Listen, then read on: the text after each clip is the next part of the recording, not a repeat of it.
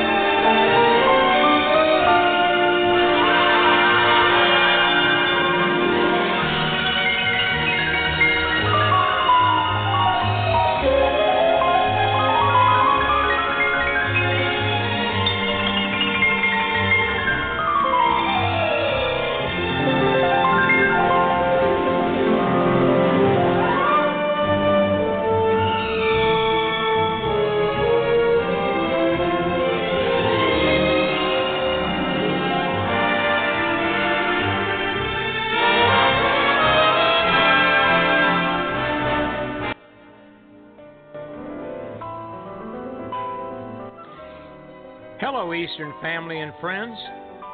It's Thursday and time from the Eastern Files, which we bring to you every other Thursday along with the EAL Old Time Radio. My name is Neil Holland, producer of the Eastern Airlines radio show, and we're happy to have you listen in as we continue to broadcast our favorite topic, Eastern Airlines. Today we take another file out of Eastern Airlines history. Our airline is gone, but it's never forgotten. Our file today is from the archive of letters and papers of Captain Eddie Rickenbacker. But before we start our program, let's listen to an Eastern commercial.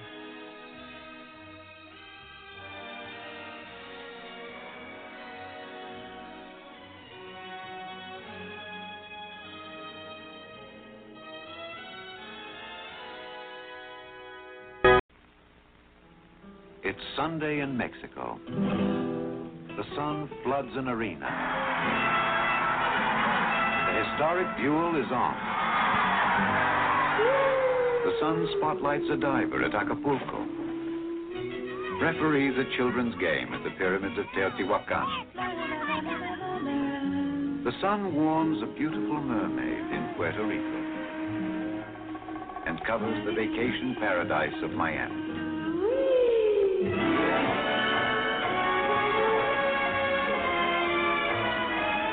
Every year, more people choose this one to the sun because Eastern service is as warm as the destination. Fly Eastern, number one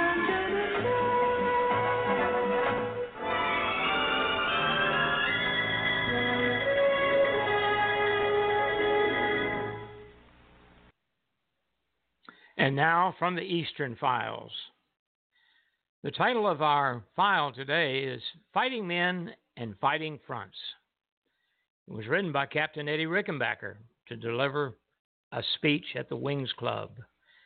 And it goes as follows According to the program for this, the first annual dinner of Wings Club, I am to speak to you about fighting men and fighting fronts.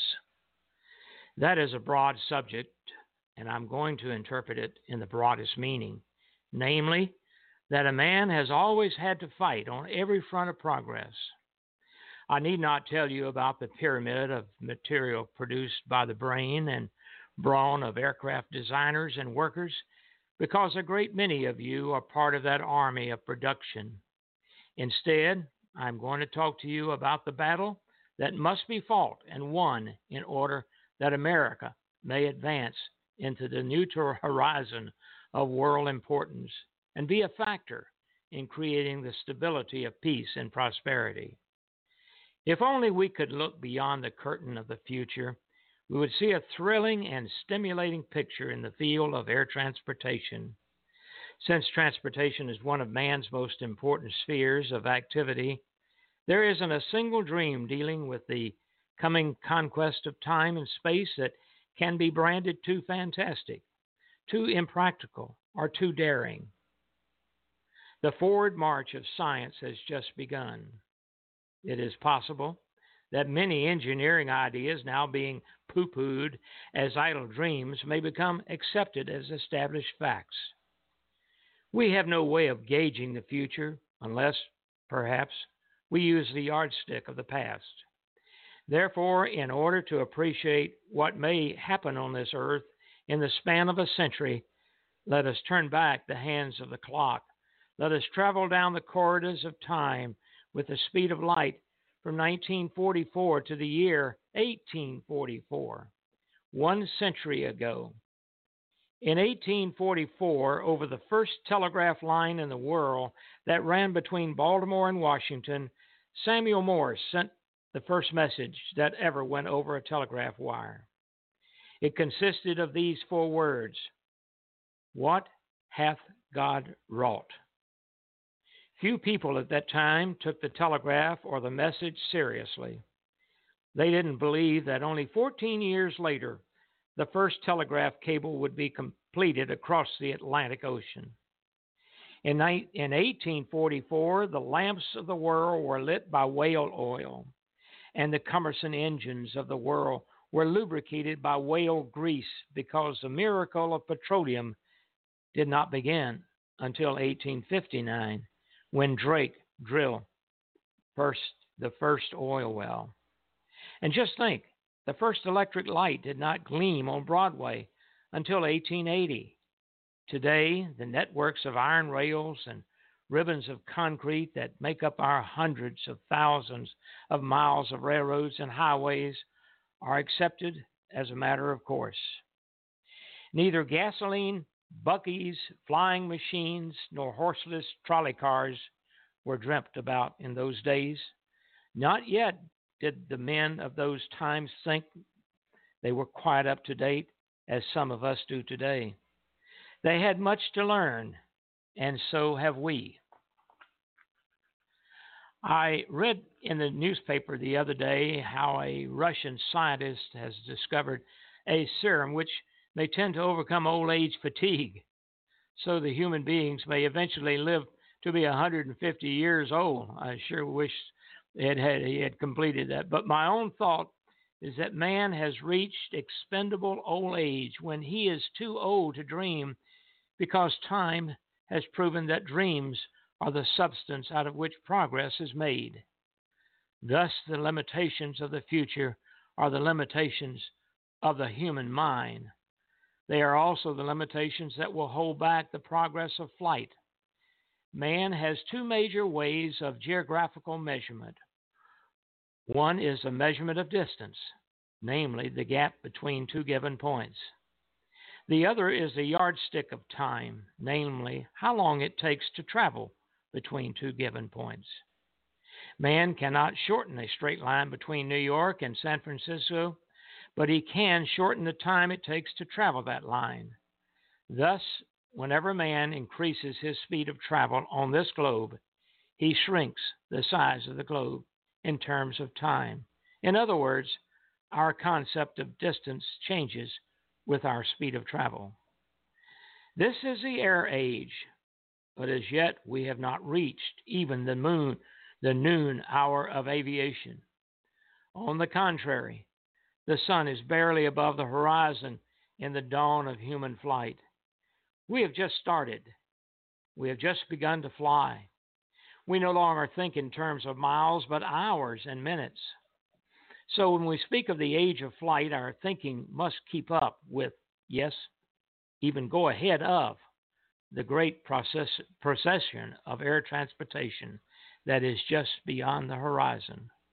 We must learn to visualize the earth as banded not only by the unseen lines of longitude and latitude, but surrounded as well by a comprehensive but invisible network of global airways that link the continents, the countries, and the leading cities of the world. But we mustn't forget that planes can't fly the great distances, no matter how fast they go without stopping at ports where fuel, repairs, and weather information are available. And incidentally, a few paying passengers are also helpful. It sounds simple, These bases must be developed in all parts of the world to meet the needs of a system of global air transport. It sounds simple when you say it, doesn't it?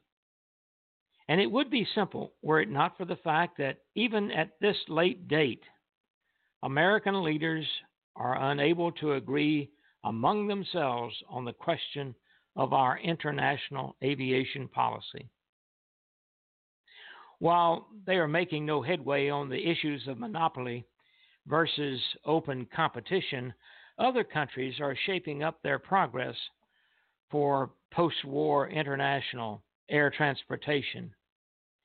And the bitter irony is that the stepping stones of these networks, the well equipped aerodromes built by American men with American money and material throughout the world, from Greenland's icy mountains to India's coral strand, seem to be destined to be given away as Christmas gifts with Uncle Sam in the role of Santa Claus. It would be impossible to establish sound and workable international airway systems overnight. American public opinion at the present time, and rightfully so, is too, is too concentrated on the winning of the war, the restoration of normal peacetime happiness, working conditions, and living conditions after the war, as well as shouldering the burden of taxes, to think deeply about our place on the airways of the world. In view of that, it is not difficult to understand the general indifferences toward the future of international aviation. Shall the American people allow their elected representatives in Congress to change our 30 year old policy of preserving honest competition between all forms of transportation, keeping aviation free from the clutches of other forms of transportation? Today, aircraft manufacturers have a $20 billion enterprise. You may not realize it, ladies and gentlemen, but that is more than four times the size of the automobile industry at its pre war peak. Our aircraft industry is producing airplanes at the rate of approximately 9,000 per month, as well as additional aircraft engines and equipment necessary.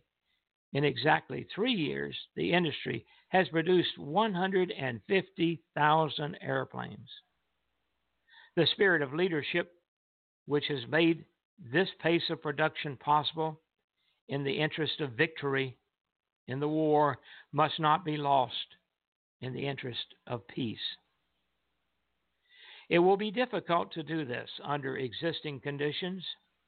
If aircraft workers worry about how soon the floor will fall from under them and expose them to the torments of idleness, one of the main reasons for the costly labor turnover in the aviation industry is fear that the industry will collapse and jobs vanish when the war ends.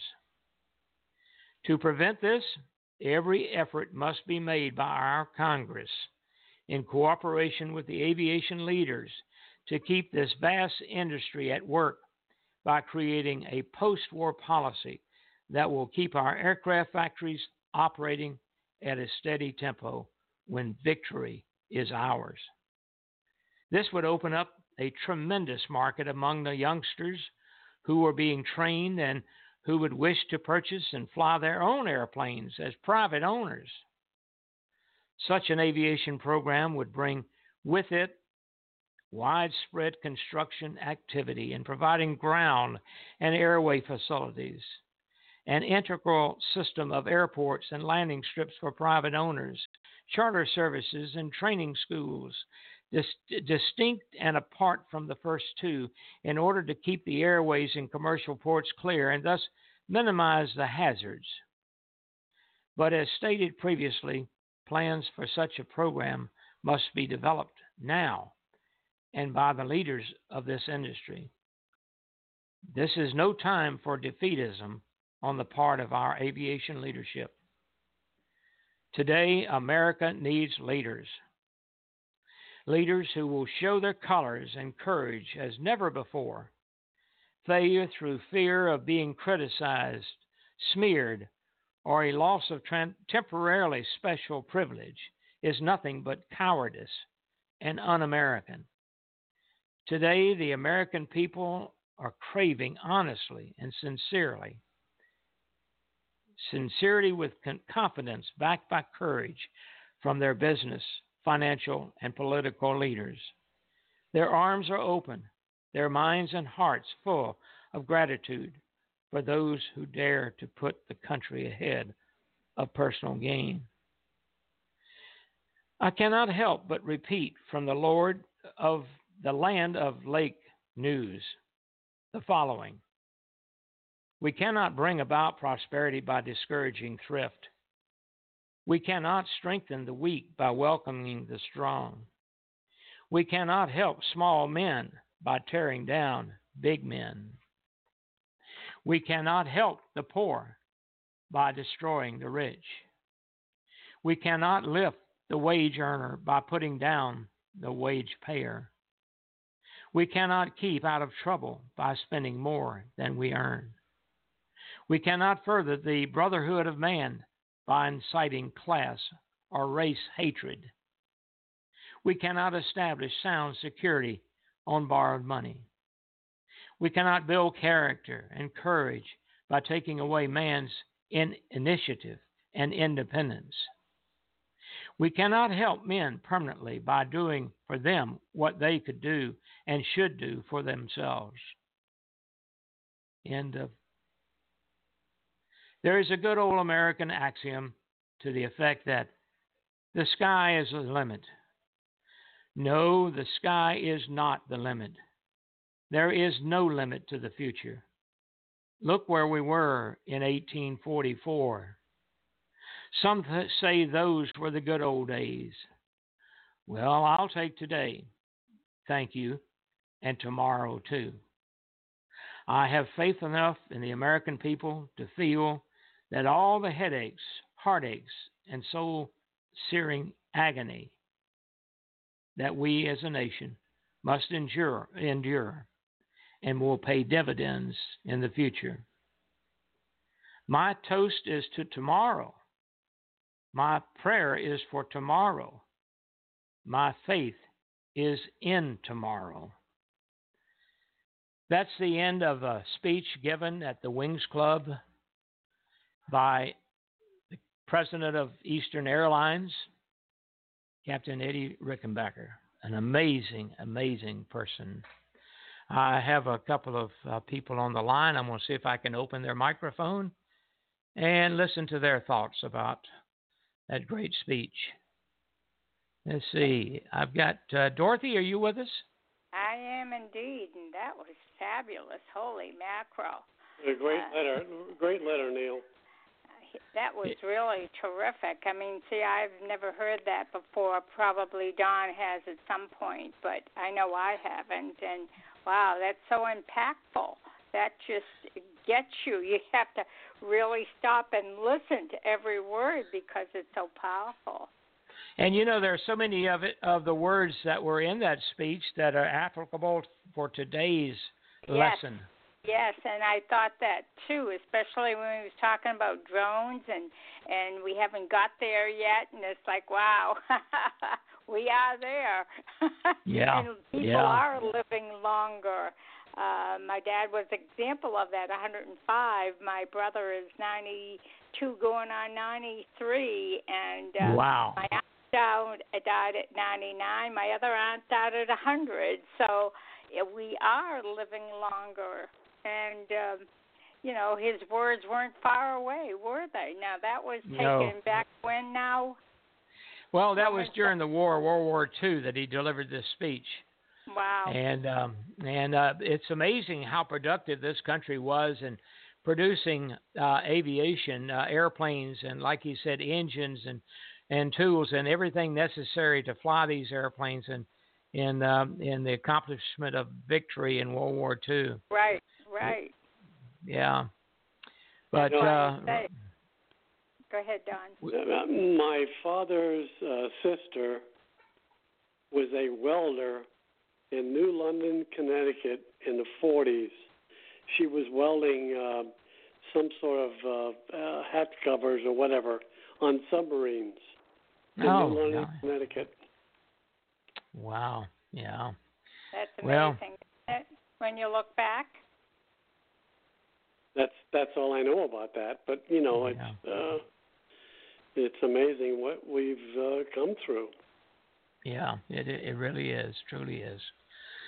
Yeah, I uh I I just uh ran upon that uh, letter and uh re- start read I started to read it and I said, "Well, my golly, you know, it sounds like he's uh, giving us a lesson for today about Yes. leadership, about Yes. leadership and what we need in this country to uh, once again be uh, uh, like we were in World War II. Uh, you know, without America in World War II, it would um, have definitely gone the other way. Oh, absolutely. Yeah. Absolutely. You know, we wouldn't have won the war and, unless we had all the industry that we had. Yeah, Sure, that yeah, of course that yeah. all helped because it gave us the opportunities to develop a lot more than we had in the First World War. Yeah.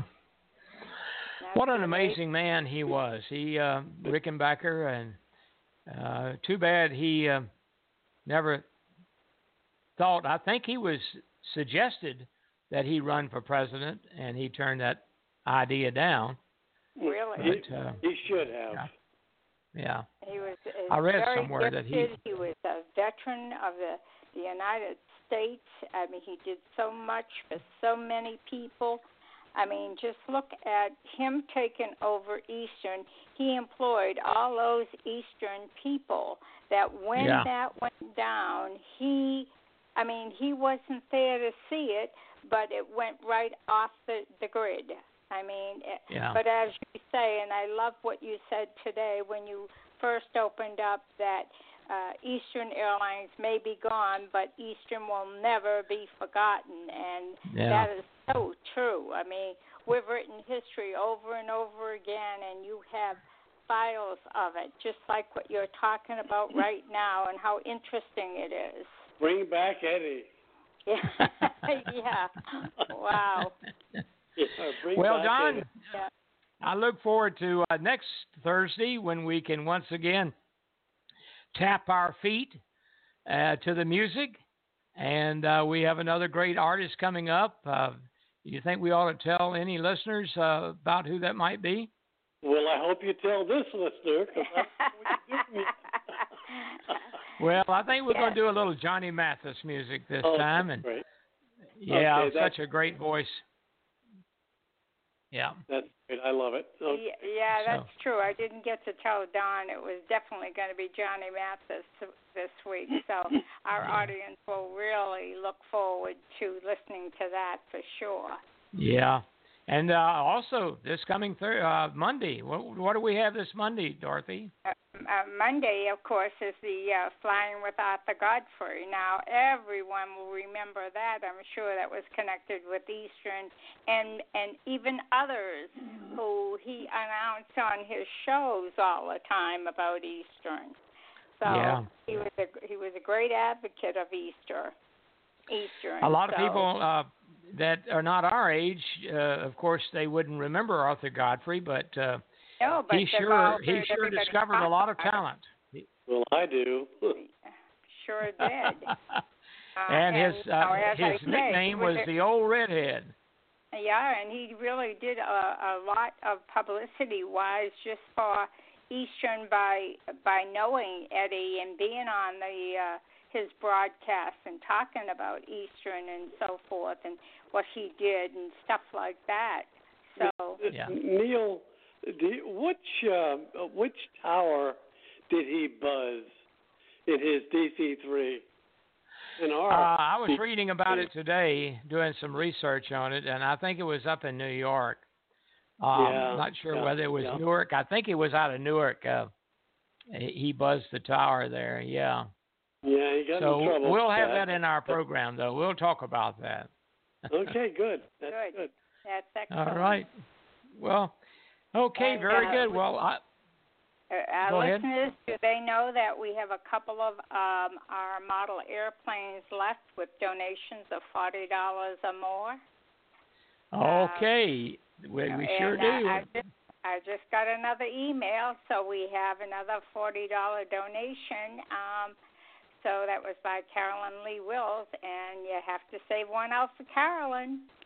All right, so there's one left for somebody. yeah, one left, everyone. So we all thank everyone for all the donations that we got for Eastern because we will be here for as long as we can, right, Neil? That's right. It sure we sure will. Uh, well, that's our show for today, folks, and we hope you will be back with us August 15th at 3:30 p.m. Eastern Daylight Time when we open another file from the Eastern Files. That's two weeks from now. But uh, make sure you join us next Thursday, August 5th at 7, at 3:30 p.m. Uh, when we uh, have uh, beautiful music. Don Gagnon is your host. Dorothy will be yeah, there with him, and I'll be producing. So we look forward to that. You know, keeping our Eastern family informed is of greatest importance to us, the host and the producer of this radio show. And and if you have a story or memory you'd like to share with our Eastern family, and I know there are so many stories and memories that we have of Eastern. And when we get with someone else and uh, just the name Eastern is mentioned, it seems like we want to tell a story that we remembered that we had an experience, good or bad, with Eastern Airlines, and mostly good. We would certainly like to hear from you, and you can tell your own story uh, on the radio show if you would like to do that on the Eastern Radio Show. Just tell your own story. We'll open a microphone up for you. Um, or you can uh, type it down and, and I can do the reading or you whatever. And uh, but we'll put it on the air. You can send your request to host at ealradioshow.com and we'll tell you how to do it.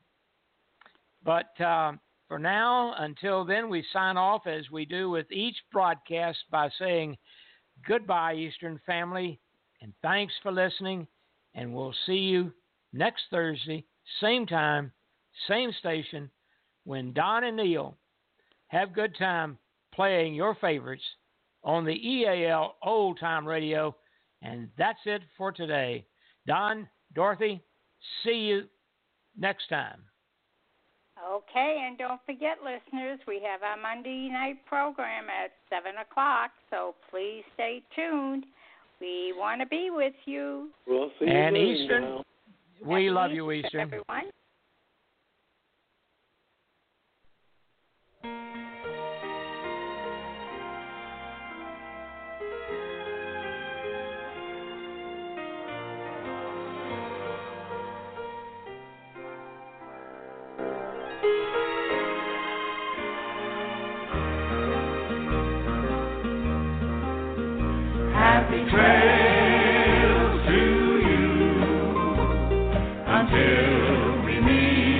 Again.